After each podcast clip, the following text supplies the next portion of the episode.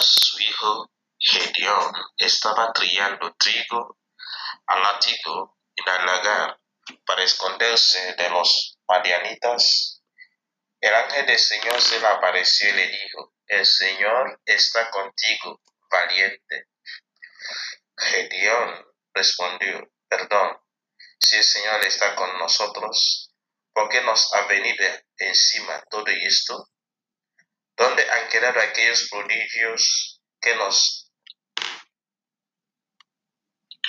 Of